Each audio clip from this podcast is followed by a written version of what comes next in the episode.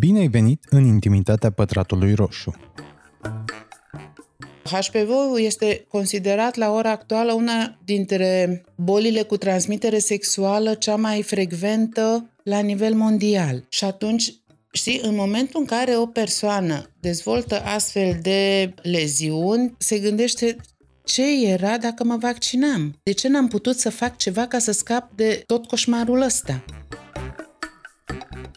Vocea pe care tocmai ai auzit-o este a doctorei Daciana Toma, medic primar de medicină de familie în București și vicepreședinta Societății Naționale de Medicina Familiei. Împreună cu ea am căutat răspunsuri la dileme general valabile despre HPV și despre vaccinarea împotriva HPV.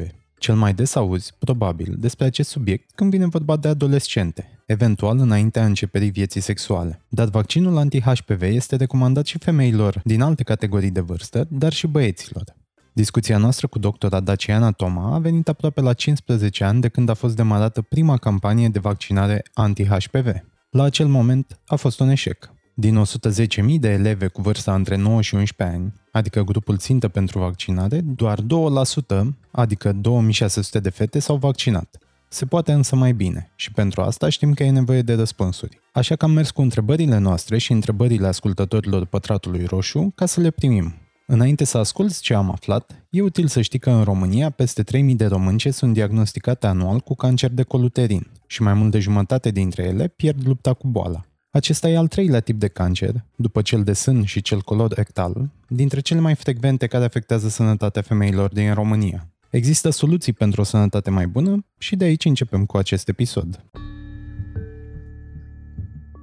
Și o să încep cu o curiozitate pe care mi-a zis-o cineva din familie. Dacă ai 40 de ani ca femeie și ai același partener sexual, mai trebuie să-ți faci vaccinul anti-HPV? Am primit întrebarea asta de la paciente de ale mele și am să vă spun uh, care e răspunsul pe care l-am dat în uh, cazul respectiv. Sigur că nu e întotdeauna un răspuns uh, confortabil, dar uh, până la urmă, relația mea ca medic de familie cu pacienții, eu sper, din punctul meu de vedere așa este, este una foarte sinceră și trebuie să trecem dincolo de diverse false pudori, pentru că aici vorbim de a ne îngriji de sănătate. Și am spus pacientei respective așa, dacă tu ești sigură că de aici încolo vorbim de fidelitate de plină, și din partea ta, și din partea partenerului tău, a soțului tău, da, totul este ok. Dar uh, vorbim de fidelitate de plină. Dacă tu crezi, ai cea mai mică suspiciune că s-ar putea vreodată întâmpla ceva, atunci merită foarte tare să te gândești la acest aspect. Pentru că infecția cu HPV o întâlnim mai frecvent la vârstă tânără, pentru că atunci avem un alt tip de comportament sexual, dar asta nu înseamnă că dacă o faci o singură dată în viață, nu există riscul să o pățești. Și cam asta ar fi ideea. Adică cumva trebuie să-ți asumi, trebuie să înțelegi care sunt lucrurile pe care ești foarte sigur în viață și care nu. Atunci, dacă ar fi să facem așa o listă concretă, cine se poate vaccina anti-HPV? Cam care sunt vârstele? Vorbim de indicația de vaccinare și vârsta optimă de vaccinare undeva la 11-12 ani. Și trebuie să știm că există țări în care, de fapt, indicația în uh, prospectul vaccinului începe de la 9 ani și la fetițe și la băieței. Sigur că, repet, vârsta optimă e 11-12 ani. De fapt, vârsta optimă ar fi înainte de debutul vieții sexuale. Și aici aș face o completare, pentru că nu e vorba la ceea ce ne gândim mulți dintre noi de ce înseamnă debutul vieții sexuale, pentru că această infecție se poate transmite și prin un contact uh, sexual nepenetrant, adică prin uh, contactul pielii în zone în care există infecție cu HPV. Ăsta e motivul pentru care avem uh, transmitere nu doar genitogenitală, ci și genitoanală, genitoorală. Există diferite situații în care se poate transmite, nu doar situația pe care o înțelegem înțelegem uh, clasic prin uh, activitate sexuală obișnuită. Și atunci poți să ai uh, un copil, indiferent că e fetiță sau băiețel, care teoretic nu și-a început uh, viața sexuală, dar care a încercat uh, diverse jocuri sau activități sau cum să le zic, și care se poate infecta. Și atunci uh, am avut o situație în care, e foarte interesant, când ești medic tânăr, povestești cum e în cărți, după un număr de ani începi să ai exemple personale pe diferite situații. Am avut uh, situații în care părinții au zis încă e uh, prea mică să o vaccinez, încă nu-i stă capul la uh, activitate sexuală. Am zis, sigur, e decizia voastră, dar uh, ce să vezi, că s-ar putea să nu te anunțe că mâine își începe activitatea sexuală. Adică e de dorit să existe o relație cât se poate de sinceră și de deschisă între copii și părinți, dar s-ar putea ca astfel de discuții să aibă sau să n-aibă loc uh, la timpul potrivit, astfel încât să putem să fim uh, ca părinți în gardă față de acest lucru. Nu poți să știi. Și aici este marea îmi vine să zic dibăcie, dar nu e așa. Ca părinte trebuie să fii prevăzător, să te gândești, să pregătești copilul pentru ceea ce urmează să se întâmple. Sigur că infecția HPV, dacă ai noroc, în 80% din cazuri ea este autolimitată și organismul reușește să lupte și să elimine virusul. Ce te faci dacă faci parte dintre persoanele 20% care nu reușesc să elimine virusul. Până la urmă, este principala cauză de cancere cu diferite localizări. Și dacă noi vorbim uh, mereu despre cancerul de col uterin, din uh, nefericire, infecția cu HPV este uh, responsabilă pentru foarte multe cazuri de o grămadă de alte cancere anogenitale și aici vorbim de cancer vaginal, de cancer vulvar, de cancer uh, anal, penian, uh, dar și de cancere, tocmai uh, ceea ce vă povesteam înainte referitor la modul în care se transmite infecția. Adică sunt o grămadă de cancere din zona orofaringiană, gură, faringe și așa mai departe, care au ca și cauză virusul HPV și ce faci? Pot să vă spun că, știi, de foarte multe ori oamenii reacționează așa. Nu fac că vaccin sau că e un anumit tratament. Nu fac, nu fac. Bun. Și în momentul în care se întâmplă, că nu e, acum nu e, trebuie să fim onești, nu e vorba aici doar de vaccinare sau de, doar de vaccinare anti-HPV sau doar de vaccinare în general. Vorbește și de tratamentul hipertensiunii și de tratamentul diabetului. Deci există o categorie de oameni care zic, eu nu vreau, eu n-am o problemă, eu nu o să fac, eu nu. În momentul în care o astfel de persoană Vorbim acum de hipertensiune de diabet, face accident vascular cerebral sau infarct miocardic. Nu am văzut persoană care să pățească așa ceva și să n-aibă regrete că n-a făcut tratamentul la timp. Că știe că a avut posibilitatea, că a primit recomandări pentru a avea un tratament corect și n-a făcut-o. În momentul în care faci cancer de col uterin sau faci cancer uh, cu altă localizare, deja, na, regretele sunt un pic tardive, ca aia e. Dar aș vrea să mai vorbesc despre un um, aspect foarte important, pentru că atunci când discutăm despre virusul HPV, nu discutăm doar despre cancer. Că zici, mai și bine, câte persoane știu eu cu cancer? Nu știu. Mm nu o fi atât de frecvent pe cât ne bate în capul. Deși și când zici unul la mie și te gândești, Doamne ferește, dar dacă eu la unul la mie. Și din nefericire, cancerele despre care am vorbit sunt mult mai frecvente. Dar, foarte important de spus faptul că tot HPV uh, este cauzator de acele condiloame anogenitale, negigenitali, care pot să vă spun din experiența pacienților mei că nu doar uh, că sunt uh, absolut inestetici, dar uh, creează un disconfort foarte mare. Și tratamentul lor, acum, dacă ai noroc, 30% dintre persoanele care dezvoltă condiloame anogenitale, acești nești genitali,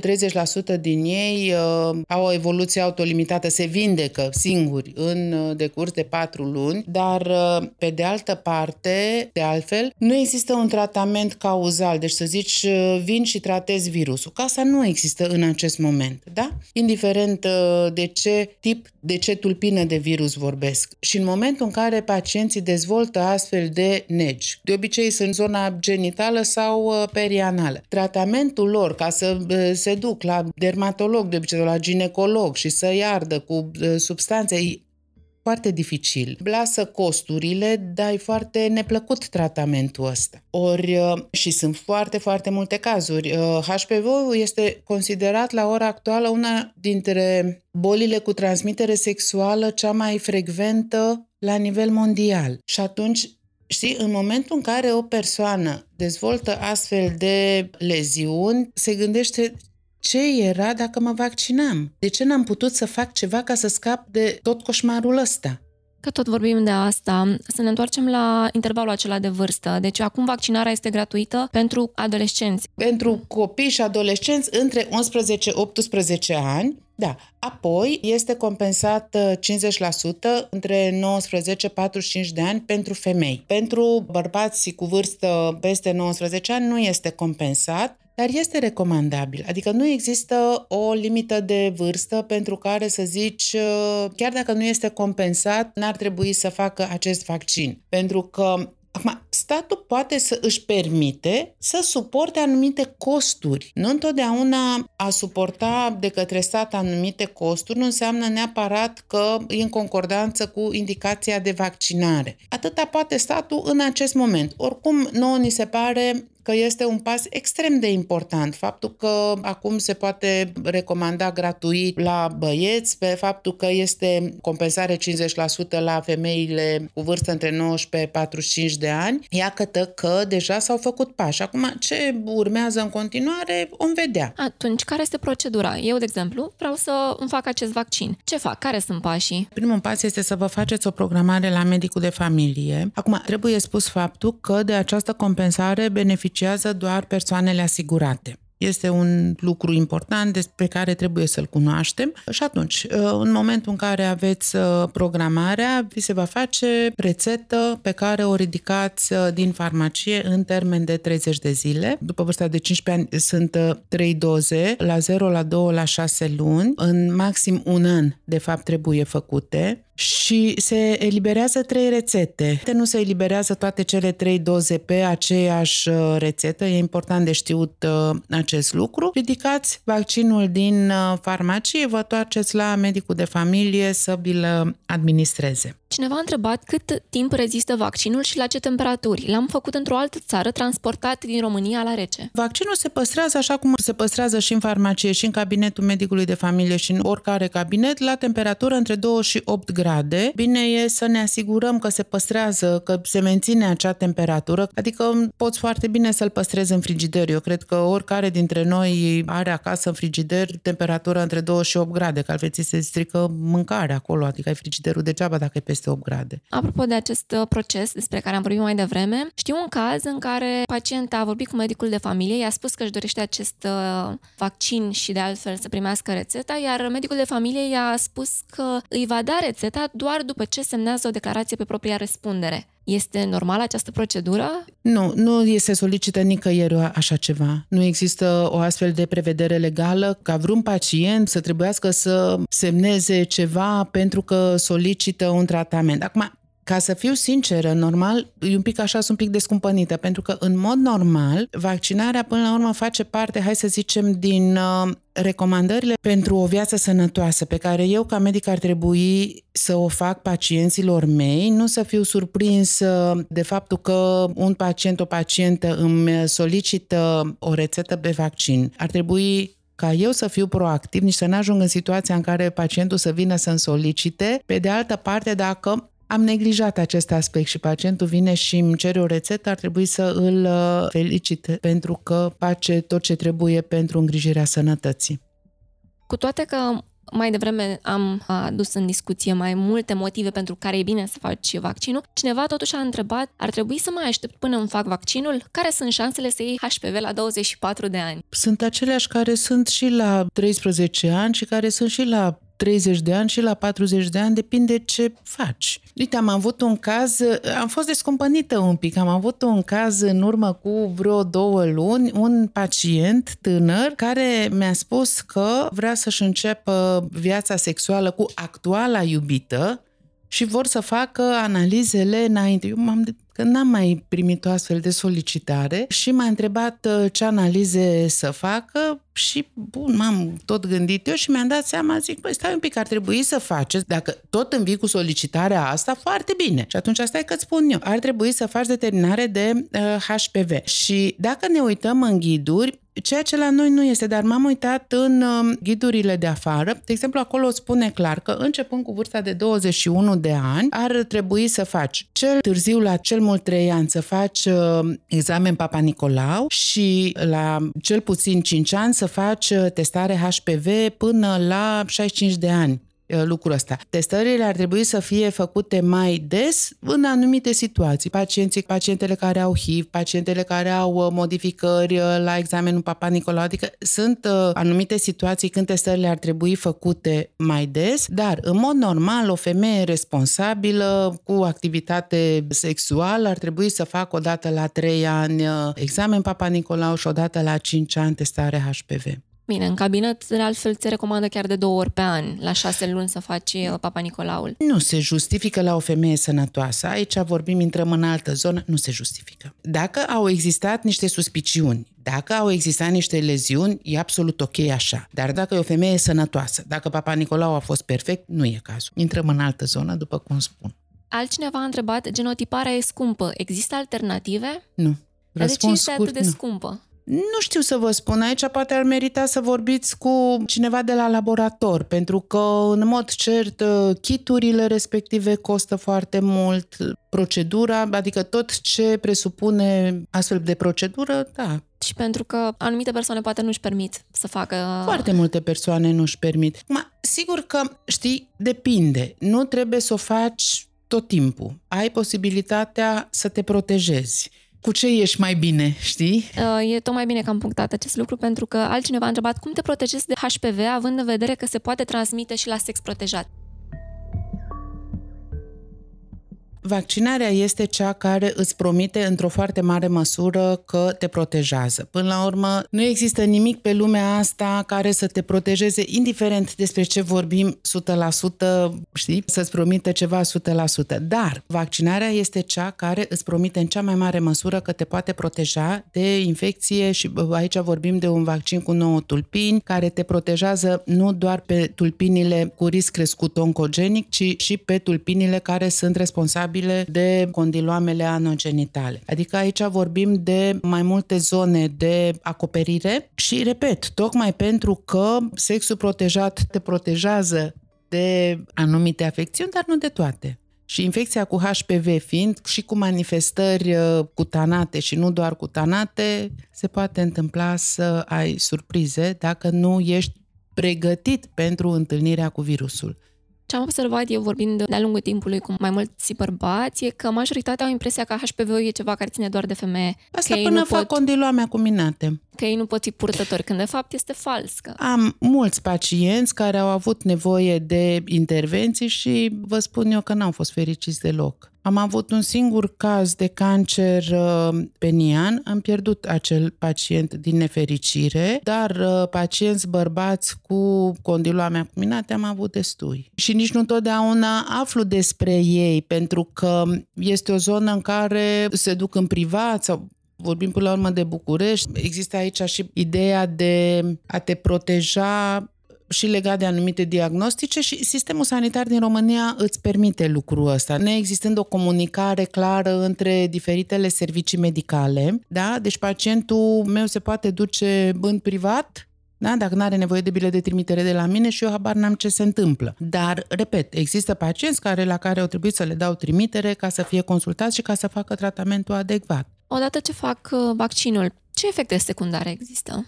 Acum, există descrise în uh, prospectul vaccinului și acum pot să apară efectele locale, efecte pe termen lung, dar nu sunt altele decât la oricare alt tip de vaccin. Că ți se înroșește la locul de injectare, că poate simți uh, durere. Nu am avut. Acum vaccinăm de atâția ani și nu am avut nici măcar astfel de acuze, dar asta nu înseamnă că nu există. Ele sunt uh, descrise, se pot întâmpla. Sigur, acum frecvența cu care apar astfel de de reacții diferă de la un vaccin la altul, iar HPV este printre vaccinurile care au reacții locale rare, zic eu. Ca reacții generale nu am întâlnit niciun astfel de caz. Totuși, pentru cele care se fac în trei doze, care trebuie să fie uh, distanța minimă de luni? Pentru că am văzut la fel că trebuie să fie un minimum de două luni între ele, dar dacă se depășește exact, acel interval, dar trebuie nu să e le o facem, problemă, nu? Nu, nu e o problemă, dar trebuie să le faci pe parcursul unui an. La un moment dat era o întrebare, nu mai știu în ce context, uh, ce faci că a făcut uh, o femeie adultă, a făcut uh, primele două doze, dar deja trecuseră vreo 2 ani de când le-a făcut. Făcând primele două doze ca femeie adultă. Păi ce facem? N-ai ce să faci. N-a realizat titlul de anticorp necesar și ar trebui reluată schema de vaccinare. Adică nu poți să zici că hai că fac a treia doză peste 3 ani, peste 5 ani,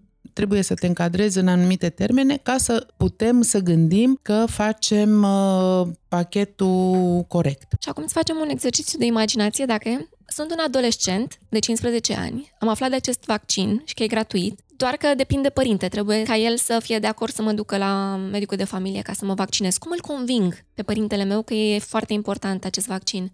Iată o situație dificilă, dar e dificilă, cred, uh, pentru că există foarte multe variante. În primul rând, și acum facem un pic de manipulare aici, dacă tot vorbim de imaginație, sunt câteva aspecte care m-ar interesa. M-ar interesa de ce părintele meu ar fi împotrivă. Da? Deci care sunt temerile? Pe de altă parte, m-ar interesa ce contează pentru părintele meu atunci când e vorba de sănătatea mea. Și astea sunt uh, direcțiile pe care m-aș gândi să le cultiv, să le descoper și să le cultiv, pentru că eu cred că orice părinte își dorește întru totul binele copilului, iar atunci când are rețineri în a recomanda vaccinarea anti-HPV, din nou are niște temeri, nici de cum că nu-și dorește binele copilului. Și cred că aici ar trebui cercetat. Niciodată nu știm foarte bine cu toții dincolo de imaginație, că o discuție de asta așa pe orizontală, să vedem care e mai forțos, mai probabil nu duce nicăieri și întotdeauna, na, aia e, părintele are instrumente prin care să arate adolescentului faptul că ă, acesta depinde încă de părinte, dar cred că Sigur că timpul trece, dar nu trebuie să te aștepți ca lucrurile să se schimbe de pe o zi pe alta. Deci să ai răbdare. Pe de altă parte, cred că poți să-ți cauți în familie aliat. Să vezi, acum dacă nu mai găsești niciun aliat, nici tata nu vrea, nici bunicii, nici vreo mătușă, nici nimeni, ia că sunt mai multe căi prin care poți să încerci. Dacă nu găsești și nu găsești, mai vorbim, ne mai întâlnim, mai strângeți întrebări și vorbim. Cred că așa e mai simplu. E și subiectul de așa natură că dacă deschizi discuția în familie, gândul se duce direct la sex și la viața sexuală.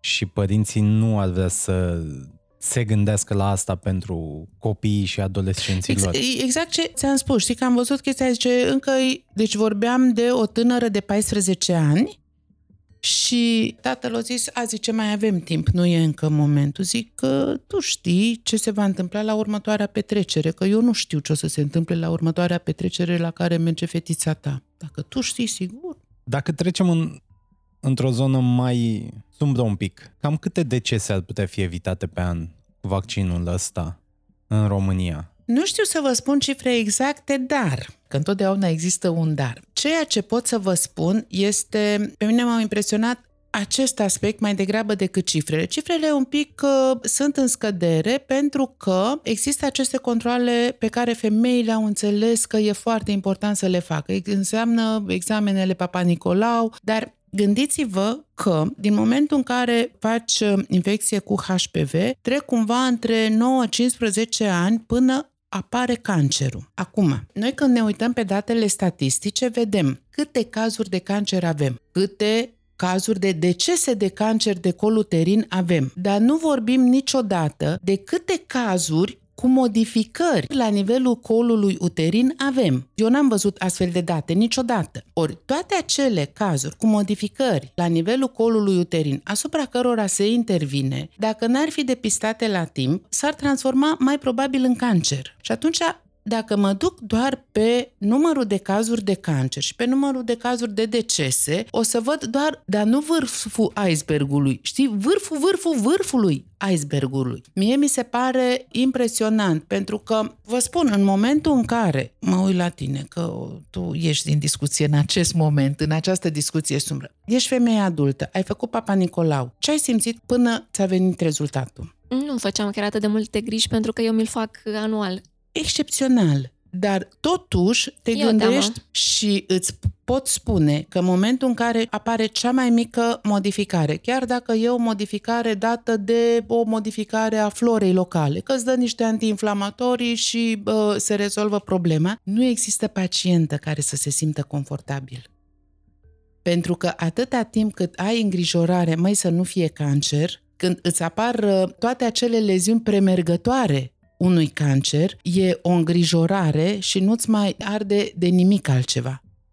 Am cumva norocul și de o ginecologă foarte ok, care comunică foarte mult și e și caldă și poate cred că și asta m-a ajutat pe mine să fiu mai relaxată. Dar da, este o teamă cu care stai acolo, că altfel nu ajungi să faci papa Nicolau de fapt. exact. Deci ai o îngrijorare și te duci și faci. Și până îți vine rezultatul și zice, sigur că te aștepți făcându-l anual, te aștepți să fie ok în continuare. Dar în momentul în care îți spune, a apărut ceva, trebuie să facem ceva, vă spun din experiență că în momentul ăla, știi, ai un gol în stomac și nu, nu ești ok. Și te gândești, oare trebuia să fac ceva înainte? Nu trebuia. Acum, știi, există generația de femei care n-au avut șansa asta. Dar uh, când am făcut eu facultatea, nici nu se vorbea de HPV. Există și astfel de perioade și, Și nici am măcar aflat de târziu, vaccin. oricum de el. Adică Vorbim de alte vremuri. Dar acum lucrurile s-au schimbat, se cunosc tot mai multe lucruri, s-au descoperit atâtea lucruri. Până la urmă, știi, spuneai de adolescenți. Păi ia să vezi cum era să fii adolescent acum vreo 15 ani când, uh, sau când, în 2007-2008 a fost prima campanie de vaccinare. Ia să vezi cum era atunci să fii uh, adolescent, că atunci cred că era palpitant să soliciți părinților să accepte vaccinarea anti-HPV. Dar lucrurile se schimbă și chiar și părinții se schimbă și sigur că e important acum, trebuie să asum și lucrul ăsta, trebuie să schimbăm și mentalitatea multor doctori. Dar toți avem nevoie și trebuie să știu că sună așa, trebuie să ne ajutăm unii pe alții, asta ca să nu zic că să ne împingem unii pe alții, mai bine să zic că să ne ajutăm unii pe alții. Ne apropiem de final, așa că mai uh, pun o întrebare aici. În continuarea ultimului subiect pe care l-ați menționat, cu transformările astea care apar atât la adolescenți cât și la părinți. Părinții care ar avea acum o adolescentă de 13-15 ani aveau 20-30 când a fost prima campanie anti-HPV. Cât de diferiți îi vedeți pe cei mai tineri față de cum Sunt era... mult mai deschiși, deci acum vin... uh, Deschiși păr- la a pune întrebări sau deschiși la ce le spuneți? Deschiderea apare în uh, sensul că a devenit vaccinarea HPV o rutină. Adică, da, și aveți dreptate, mamele care atunci erau adolescente, li se pare firesc acum să vină să solicite vaccin uh, HPV pentru fetițe. Acum, sigur că diferă foarte mult faptul că vorbim de un oraș mare, pentru că nu putem să generalizăm. Da? Deci una e un uh, mediu rural cu, sau un mediu cu comunități închise, Dar nici nu putem începe campanii mari de acolo. Campaniile mari Absolut. încep din Schi- orașele exact. mari. Da, dar eu trebuie să fiu onestă și să spun, nu se întâmplă acum peste tot la fel. Dar în uh, orașele mari, unde există și acces la alte tipuri de servicii, adică dacă ați face o investigație, să vedeți câte dintre femeile adulte din București s- sau dintr-un oraș mare se duc să-și facă Papa Nicolau și câte din uh, într-un mediu uh, rural sau dintr-un rural îndepărtat de oraș mare fac lucrul ăsta, o să vedeți niște diferențe colosale. Sigur, nu, asta nu înseamnă că aici eu încă nu am uh, paciente care îmi spun uh, n-am de ce să mă duc uh, la ginecolog să fac Papa Nicolau, că eu nu mai am treabă cu bărbatul meu de când uh, am născut. Asta nu înseamnă că nu ești la risc de a face cancer de coluterin. N-are nicio legătură una cu alta. Adică încă mai avem mult de lucru, știi? Nici nu știu dacă să îmi pară bine sau să îmi pară rău că mai avem de lucru, că n-am mai avea astfel de discuții, dacă lucrurile ar funcționa bă, așa, ca la carte. Dar uh, una peste alta, lucrurile s-au schimbat foarte mult și atitudinea față de vaccinare s-a schimbat și am avut chiar și o situație absolut uh, interesantă, ca să zic așa. Am uh, vaccinat în primăvară-vară, o fetiță adusă, de, de fapt eu cu mama am vorbit și bunica a venit cu ea, dar pe care medicul ei de familie a refuzat să o vaccineze și să ia vaccinul respectiv. No, și ce facem noi în situația asta? Și uite, asta am făcut că, fără să... Deci, ea a rămas înscrisă la medicul ei de familie, dar am, a existat procedura prin care să pot să o vaccinez eu. Vă mulțumim! Și profităm de ocazia asta și să lăsăm deschisă lista de curiozități ascultătorilor. Mi-ar face foarte, foarte mare plăcere. Îi felicit pe ascultătorii dumneavoastră pentru că sunt deschiși să pună întrebări E foarte mare lucru. Întotdeauna când uh, împărtășim întrebările și uite-te că au fost întrebări la care poate eu nu m-aș fi gândit sau eu ca medic mă gândesc întotdeauna când sunt în față cu un pacient să-i spun tot ce cred eu că trebuie să știe. Dacă am timp, și așa ar trebui să fie, în mod firesc, să am timp să aflu ce are nevoie pacientul să știe.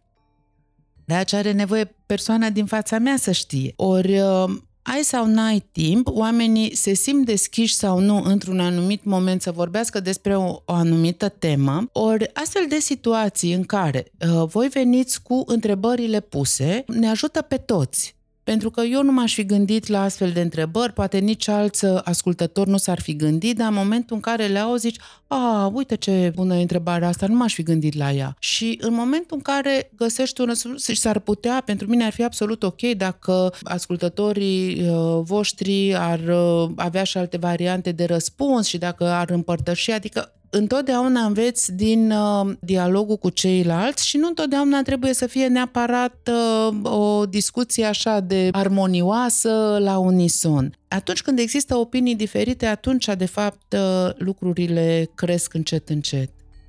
Mulțumim! Cu tot dragul! Podcastul Pătratul Roșu este realizat de Dana Alecu și Răzvan Boltărețu. Găsești toate episoadele pe Spotify, Apple Podcasts, YouTube și orice altă platformă de podcasting. Totodată, nu uita să ne urmărești pe Instagram și Facebook ca să afli care vor fi următorii noștri invitați și să ne spui ce ai vrea să știi de la ei.